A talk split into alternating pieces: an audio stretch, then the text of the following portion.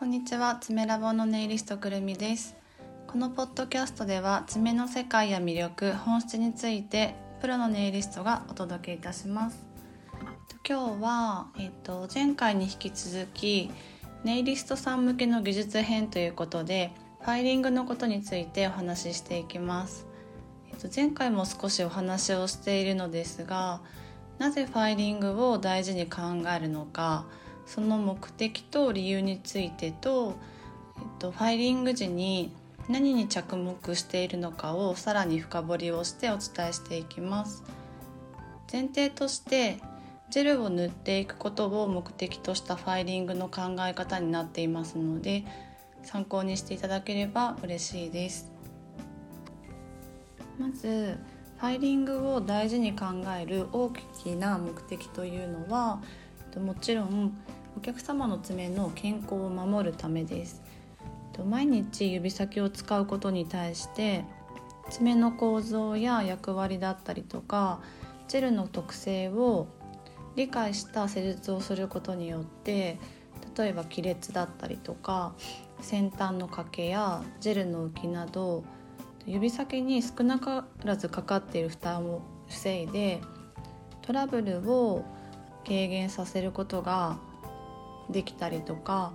えっと、ネイリストとしてできることが十分にあると思いますしそこがまず重要だと思っています。まずジェルを塗っている爪ではなくて地爪だけで生活している爪の環境から考えてみた時に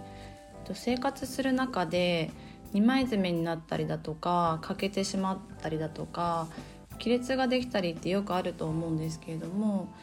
えっと、フリーエッジが長ければ長いほど爪先が物に当たりますのでそれが大きな衝撃でなかったとしても物が爪に当たるという小さな衝撃が、えっと、毎日積み重なって起きていますので爪が割れたりあのしてしまったりするっていうのは仕方のないことでもあり、まあ、それだけ指先や爪を酷使しているということが分かります。地爪の状態であればジェルなどで覆われている部分がないので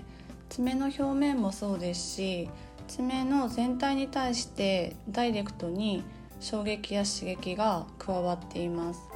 それに対してジェルが乗った爪の場合は爪の表面だけにジェルが乗っていますので爪先を使っている時にフリーエッジのどこに直接物が当たってるかというと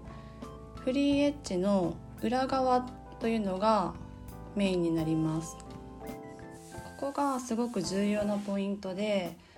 普段の生活の中でどのように指先を使っているかっていうのをと考えてみていただきたいんですが例えばパソコンのキーボードを打ったりだとか携帯を触るとかエレベーターのボタンを押すとか何気ない動作一つ一つを考えてみた時にフリーエッジが長い方ほど分かりやすいと思うんですがフリーエッジの裏側を特に酷使しているはずです。あの最近はショートネイルも人気なのでカットスタイルが短めの押し上げのお客様も多いかなとは思うんですが爪は1ヶ月で約 34mm は伸びていますので付け替えの頃にはお肉よりですねフリーエッジが長くなってきて物が当たってくる時期というのが必ずあると思います。なので大事なのはフリーエッジの裏側に対してまず着目をするということと地爪とは違いジェルが乗ることやそしてその爪が伸びてくることっていうのを想定しておく目線だったりとかあと物に対してフリーエッジの裏側に対してどう捉えて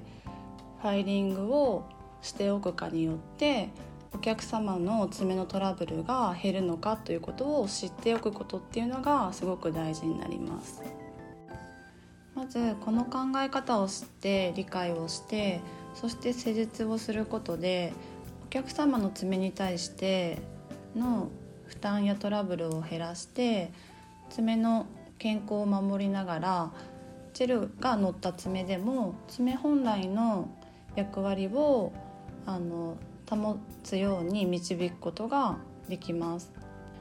あの強度があるジェルをのせたからといって爪が守られるという単純なことではなくてあの爪を守れる側面もある硬さのあるジェルという人工物が自然な地爪に対してのせた時に起こるメリットデメリットというものがありますのでジェルの特徴を生かした施術でなければジェルの強度が爪に対して負担になり得ることがあります。ジェルは固めるとある程度の厚みと強度が出ますので例えるとしたら柔軟性もあるガラス板が爪に乗ることと同じようなことになります。それはどういうことかというといろんな爪があのありますし同じ人の爪でも10本違う形だったりとか丸みも違うのでそういった特徴がそれぞれ違う爪にガラス板をのせるということはあのまっさらな平らな面にのせることとはわけが違うんですね。ガラス板が爪の表面に正しく乗っていなければそれこそ大きな衝撃が加わってしまった時にそのガラス板を通してかかる大きな負担っていうのが地爪にかかるようになりますのでもちろんジェルをどういうふうに塗るかというのもすごく大事なんですがそれを支える土台というのもそのジェルを塗る前段階ですごく大事なので私がファイリングに重きを置く理由っていうのは刺激や衝撃が伝わりやすいフリーエッジのファイリングで土台をどう整えておくかということがすごく重要なんですね。そこの土台が整っていなければ上に乗っていくジェルや形が全て崩れていきますし爪本来の役割だったりとかジェルの特性を生かすしていくことはできないです。今回お話ししたそのフリーエッジに着目するっていうのはもちろん手先の使い方にフォーカスしているところも大事なんですが、